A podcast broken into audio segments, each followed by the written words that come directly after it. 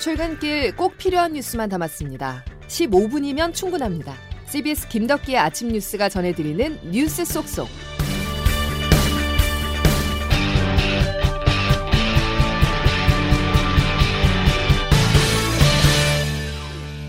여러분 안녕하십니까. 3월 9일 김덕기 아침 뉴스입니다. 선택의 날이 밝았습니다.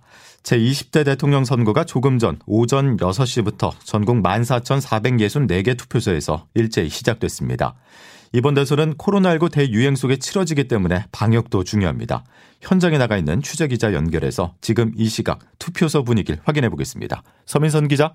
저는 지금 서울 은평구 구산동 제1투표소에 나와 있습니다. 제20대 대통령 선거 투표가 시작된 오늘 투표소에는 이른 아침부터 시민들의 발걸음이 이어졌습니다.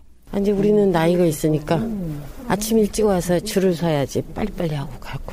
아 오늘 좀 일찍 일을 보고 가려고 오후에 사람 많을까봐 이 동네 사니까 일찍 나왔어요. 이번 대선은 코로나19 확산세 속에서 치러지는 만큼 방역에 특히 신경을 쓰고 있습니다. 유권자들은 1m 간격으로 줄을 서고 체온을 잰 뒤 비닐 장갑을 껴야만 투표장 안으로 들어갈 수 있습니다. 코로나라서 이렇게 힘든 시국인데 좋은 대통령이 뽑히어서 앞으로 코로나 시국 조금 더 빠르게 어, 좋아질 수 있는. 선거일 당일 투표는 주소지 관할 투표소에서만 가능하며 주민등록증이나 면허증, 여권 등 관공서나 공공기관이 발행하는 사진이 부착된 증명서를 반드시 지참해야 합니다. 투표용지는 기표 전이나 후에 촬영하거나 훼손해서는 안 됩니다. 또 투표소 내부에서는 모든 촬영이 금지됩니다. 확진자가 아닌 경우 오전 6시부터 저녁 6시까지 투표가 진행되고 확진자나 격리자는 그 이후인 오후 6시부터 7시 반까지 투표장에 도착하면 투표를 할 수 있습니다. CBS 뉴스 서민선입니다. 22일간의 공식 선거운동을 마친 여야 대선 후보들의 소식도 보겠습니다. 후보들은 어젯밤 늦게까지 수도권 청년층 유세에 집중하면서 선거운동에 마침표를 찍었습니다. 자, 조태인 기자와 마지막 유세 현장으로 잠시 가보겠습니다. 조 기자. 네, 안녕하세요. 자, 주요 여야 후보들 모두 서울에서 최종 유세를 마쳤죠. 네, 이재명 후보는 청계광장에서, 윤석열 후보는 시청광장에서 불과 500m 떨어진 곳에서 각자 세 대결을 펼쳤는데요. 예. 이 후보는 촛불 민심, 그 노무현 전 대통령 당선 당 시를 언급하며 지지층 결집을 호소했습니다. 이번 선거는 나라의 운명과 우리 국민들의 미래를 결정하는 것입니다, 여러분. 네, 윤석열 후보는 어제 시청 유세에서 안철수 국민의당 대표와 연단에 올렸는데요. 정권 교체의 필요성을 강조했습니다. 이 정권의 실체를 정확하게 보시고 주권자로서의 심판을 해 주십시오, 여러분. 네, 젊음의 거리 홍대에서 마지막 유세를 한 정의당 심상정 후보는 이제 사표 방지 심리를 의식해 소수자, 비주류를 대변할 수 있는 적임자가 자신이라고 얘기하면서 소신 투표를 강조했습니다. 심상정과 진보 정치의 소신 정치에 화답하는 소신 투표 한 표가 대한민국의 미래를 바꿀 것입니다, 여러분. 예. 자, 아무래도 지금까지 여론조사를 종합해 봤을 때 이번 투표는 이재명, 윤석열, 양강 후보의 접전 양상으로 흐를 텐데 그 표심의 마지막 관전 포인트가 있다면 뭘까요? 네. 후보들 어제 다 서울에서 유세를 마무리했다는 건 그만큼 이제 수도권 민심이 최종 결과를 좌우할 것이다. 이걸 보여주는 건데요. 예. 원래 수도권은 여권이 유리한 지역이었지만 부동산 정책 실패로 인한 민심 위반으로 여권이 불리한데 이 흐름이 대선에서도 이어질지 아니면 반전될지 관심이고요. 그리고 부동층의 표심이 어디 어디로 향할지도 승부를 가르는 변수입니다. 예. 소위 이대남이라고 해서 20대 남성들은 윤 후보를 지지할 것으로 알려졌는데 그 2030 여성들의 표심은 지금 잘 드러나지 않는 부동층으로 꼽히고 있고요. 예. 그리고 또 안철수 후보 사태로 그 안 후보를 지지했던 표를 보통 중도층으로 봤는데 이 표심이 누구에게 향할지도 관전 포인트가 될 것으로 보입니다. 예. 또 궁금한 거 이제 투표율이 80%를 넘을까입니다. 워낙 사전 투표율이 높았기 때문에. 그렇죠. 근데 사실 원래 대전 대선 중반까지만 해도 비호감 투표 투표다 뭐 코로나 확산세가 매섭다고 해서 투표율이 낮을 것이라 전망했는데 지금 사전 투표율이 굉장히 높고 막판 양 진영으로 지지층 결집이 이뤄지면서 투표율이 80%를 넘거나 이에 육박할 것이다. 이런 전망이 나오고 있습니다. 예. 근데 지금 보면 사전 투표 당시 혼란이 있었잖아요. 네. 근데 이번 이제 선관위 같은 경우는 사전 투표 때와는 달리 이제 확진자도 직접 기표함에 넣을 수 있도록 하고 확진자는 이제 6시 이후부터 이제 동선을 분리했는데요. 문제는 오늘 확진자 규모가 34만 명 정도 예상되는 등 이제 지난주보다 10만 명 넘게 늘어났다는 겁니다. 예. 그럼 이제 확진자가 6시 이후 투표소로 몰리면서 대기 시간이나 투표 시간은 자연스레 늘어날 수밖에 없고요. 그렇다 보니 이제 1시간 반 안에 확진자들을 다 소화하기가 역부족일 것이다. 이런 우려도 나오고 있습니다. 예, 그러니까 확진 유권자들이 과연 투표소에 나와서 한 표를 행사할지 그리고 또 그게 잘 진행이 될지도 봐야 되겠군요. 네. 알겠습니다. 당선인 윤곽 언제쯤 나옵니까? 네, 현재 선관위는 자정이나 새벽 1시쯤 당선인 윤곽이 나올 것으로 보고 있습니다.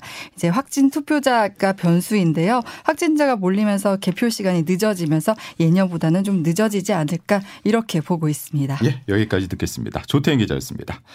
자, 앞서 이번 대선의 관전 포인트를 짚어봤지만 가장 큰 특징이라면 역시 코로나 대선입니다. 코로나 팬데믹 속에 사상 처음으로 확진자가 선거 당일 투표에 참여하는데요. 오늘 신규 확진자 35만 명 안팎입니다.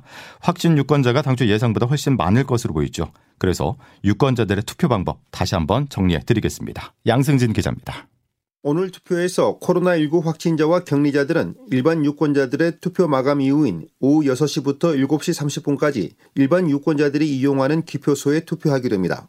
오후 6시까지 일반 유권자들의 투표가 끝나지 않을 경우에는 일반 유권자들과 동선이 분류된 투표소 밖 별도 장소에서 대기해야 합니다. 방역당국의 허가를 받아 오후 5시 50분부터 외출이 가능하고 6시부터 7시 반까지 주소지 투표소에 도착해야 합니다. 투표소까지는 반드시 자가용이나 도보로 이동하고 대중교통을 이용해선 안 됩니다. 투표소에 들어가면 신분증 이외에 보건소에서 보낸 확진자 투표 안내 문자를 반드시 현장에서 제시해야 합니다. PCR 검사를 받고 결과를 기다리고 있는 경우라면 양성 통보가 오기 전까지는 다른 유권자들과 같은 시간대에 투표할 수 있습니다. 오늘 발표될 코로나 신규 확진자는 역대 최대인 35만 명, 현재 코로나19에 확진돼 격리 중인 유권자는 88만 명 정도로 추산됩니다. 일반 유권자들이 오후 6시 투표 마감 직전에 몰릴 경우 확진 경의자 투표 시작 시간이 늦어지는 등 지난 사전 투표 때와 같은 혼란이 빚어질 수 있다는 우려도 나옵니다. CBS 뉴스 양승진입니다. 대선일인 오늘 신규 확진자 수 역대 가장 많은 35만 명 안팎입니다. 지난주 수요일 20만 명을 넘어선 데 이어서 일주일 만에 15만 명이 불어난 것인데요. 정재훈 가천대 의대 예방의학과 교수는 자신의 페이스북을 통해서 아마 3월 9일 오늘과 이틀 뒤인 11일 또 다음 주 화요일과 수요일에 발표되는 확진자 수가 체감하시기에 가장 높은 확진자 수치가 될 가능성이 있어 보인다고 전망을 하면서 이번 유행의 마지막 위기는 중증 환자 병상이 차는 3월 말에서 4월 초가 될 것이라고 전했습니다. 박향 방역 총괄반장입니다. 약 2,000명 정도를 안정적으로 대응할 수 있는 병상이라는 걸 말씀드립니다. 들으신 것처럼 정부는 2,000명 넘는 위중증 환자를 관리할 수 있다고 자신하고 있습니다. 다음 소식입니다. 강릉 동해 산불이 90시간 만에 잡혔습니다. 반면 울진에서는 엿새째 불이 계속되고 있는데요. 금강송 군락지를 보호하는데 사투를 벌인 산림당국은 장기전을 각오하고 있습니다. 보도에 장규석 기자입니다. 강원도 영월에 이어 강릉 옥계와 동해 쪽 산불도 어제 저녁 7시쯤 주불 진화가 완료됐습니다. 지난 5일 새벽 한 60대 남성의 방화로 시작된 산불은 강릉과 동해 일대 여의도 면적 13배가 넘는 산림을 태웠고 주택 100여 채를 불태운 뒤 나흘 만에 불길이 잡혔습니다. 하지만 아직 울진 산불은 여섯째 불이 계속되고 있습니다. 불길이 60km 정도로 길게 펼쳐져 있고 불의 세기도 예상보다 더 세서 좀처럼 불길이 잡히지 않고 있습니다. 진화율은 65%, 그나마 금강송 군락지를 지켜내는 데는 성공했습니다. 최병암 산림청장입니다. 불똥이 아침에 튀었었고 즉각적으로 대응을 했다는 말씀 드리고요. 상당히 불이 잡혔습니다. 소방 헬기가 집중 투입됐고 불길 바로 앞에서 도랑을 파고 직접 물을 뿌려 화선을 제압하는 임무를 맡은 산림청 소속 산불 특수진화대 역할이 컸습니다. 울진군 민가 지역으로 번지던 산불도 기세가 꺾였습니다. 하지만 불길이 거세게 옮겨붙은 응봉산 지역에서는 야간에는 진화 인력이 접근하지 못할 정도로 산세가 험준해서 간밤에 불이 더 많이 번진 상황입니다. 산림당국은 금강송 군락지와 문화재 보호구역, 민가 밀집 지역 같은 핵심 지역부터 우선 지켜내는 선택과 집중적으로 전략을 선회했습니다.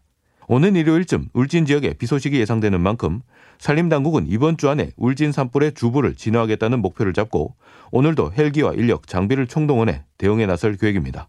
CBS 뉴스 장교석입니다. 이처럼 산불이 이어지고 있는 가운데 울진 삼척 산불 지원 업무를 맡았었던 충남 소방본부 소속 소방관 A씨가 숨지는 안타까운 일이 발생했습니다. A씨는 최근 석 달 동안 평균 주 50시간 이상 근무를 했었고 지난 4일부터는 산불 지원 업무를 맡은 것으로 알려졌습니다. 유가족은 A씨가 사망 전까지 5일 연속 비상 근무를 해 과로사한 것으로 추정하고 있습니다. 미국이 러시아에 대한 사실상 마지막 초강력 제재 카드를 발표했습니다. 러시아산 원유와 가스 수입 금지인데요. 이게 초강력이라고 말씀드린 이유는 유가 급등으로 인해서 미국도 타격을 받기 때문입니다. 워싱턴에서 권민철 특파원입니다. 조 바이든 미국 대통령이 러시아 석유 수입을 금지한다고 발표했습니다. 우크라이나를 침공한 러시아에 대한 회심의 제재입니다. 러시아산 석유는 미국 항구에 더 이상 들어오지 못합니다. 미국 국민들은 전쟁 기계 푸틴의 한 방을 먹이게 된 겁니다. 천연가스, 석탄도 수입 금지됐습니다. 러시아 에너지 생산에 미국의 투자도 중단시켰습니다. 바이든 대통령은 이로 인한 피해도 인정했습니다. 그러나 자유를 지키는 데는 비용이 든다며 국민들 감내를 촉구했습니다. 오늘 미국 주유소에서 만난 시민도 수긍하는 반응입니다. 베네수엘라나 사우디에서 석유를 더 구해와야지요. 아시다시피 풀기 힘든 숙제지만 어려워 보입니다. 상황이 더 악화될 것 같아요. 예상치 못한 강력한 러시아 석유 금수 조처로 오늘 국제 유가도 출렁했습니다. 뉴욕 유가는 한때 배럴당 130달러까지 근접했다가 123달러에 장을 마쳤습니다. 바이든 대통령이 이런 후폭풍을 불사한 것은 국민적 지지 때문으로 보입니다. 러시아 제재는 야당도 응원하는 이슈입니다. 미국 내 최대 정치 현안인 올해 말 중간 선거를 염두에 둔 조치라는 관측입니다. 그러나 미국 국내 정치 목적상 바이든 대통령이 국제 경계를 볼모로 세기의 도박을 벌이고 있다는 비판도 나옵니다. 워싱턴에서 CBS 뉴스 권민철입니다. 유가 급등은 우리로서는 재앙과도 같습니다. 100% 수입에 의존하는 입장에서 기름값이 하루가 다르게 뛰며 서울의 평균 휘발유 값이 1,900원을 넘어섰는데요. 문제는 유가 급등이 이제 시작이란 점입니다. 박종관 기자가 보도합니다. 통계청에 따르면 지난해 4분기 승용차, 오토바이 등 운송기구 연료비는 전년 동기보다 19.1% 증가한 월 평균 10만 6천 원이었습니다. 이는 2006년 이래 역대 최대 증가폭으로 국제 유가 등 에너지 가격의 상승세가 고스란히 가계 부담으로 이어졌습니다. 문제는 러시아의 우크라이나 침공으로 국제 유가가 더 폭등하고 있다는 점입니다. 국제 유가는 2, 3주 시차를 두고 국내에 반영되는데 우크라이나 사태 여파로 기름값은 벌써 들썩이고 있습니다. 어제 서울의 평균 휘발유 가격은 하루 만에 22.42원 오른 리터당 1921.68원으로 제주도에 이어 두 번째로 1,900원대로 올라섰습니다. 전국의 휘발유 값은 리터당 1845.61원으로 2014년 9월 이후 약 7년 반 만에 최고치를 기록했습니다. 유류세 20% 인하를 오는 7월까지 3개월 연장하기로 한 정부는 인하폭을 확대하는 방안도 고려하고 있습니다. 일각에서는 고유가의 영향으로 월간 소비자 물가 상승률이 2011년 12월 이후 10년여 만에 처음으로 4%대에 진입할 가능성도 제기됩니다. CBS 뉴스 박종관입니다. 김덕기 아침 뉴스 여러분 함께하고 계십니다. 이제 기상청 연결해서 오늘 날씨 알아보겠습니다. 이수경 기상 리포터? 네, 기상청입니다. 예. 날씨가 투표율에도 상당한 영향을 미치는데 오늘 어떻습니까? 네, 대선인 오늘 투표하기에 무난한 날씨가 이어지겠습니다. 현재 아침 기온 서울 1.8도, 부산 영상 7도로 조금 쌀쌀한 정도의 날씨인데요. 일교차가 커지면서 한낮에는 포근해질 것으로 예상됩니다. 낮 기온 대부분 15도 안팎까지 예상되고 봄 기온이 완연할 것으로 보이는데요. 맑은 날씨 속에 기온이 어제보다 오르면서 강릉이 13도, 서울과 동두천 15도, 전주와 부산 16도, 대전과 대구는 18도까지 오를 것 으로 보입니다. 다만 오늘 오전까지는 수도권과 충남 북부, 전남 서해안을 중심으로 안개가 짙은 곳이 있어서 교통안전에 주의를 하셔야겠는데요. 중부지방과 전라북도, 경상북도를 중심으로 대기 중에 미세먼지 농도는 오늘 나쁨 수준을 보인다는 점 참고를 하시기 바랍니다. 당분간 따뜻한 남서풍이 불면서 대부분 지역의 낮 기온은 15도 안팎까지 오르는 곳이 많겠는데요. 낮과 밤의 기온차가 상당히 클 것으로 보이니까 환절기 건강 관리에 유의를 하시기 바랍니다. 날씨였습니다. 여러분 투표하기 좋은 날입니다. 더 나은 대한민국을 위해서 참지 마시고 꼭 투표하시기 바랍니다. 자 수요일 김덕기 아침 뉴스 여기까지입니다. 내일 다시 뵙겠습니다. 고맙습니다.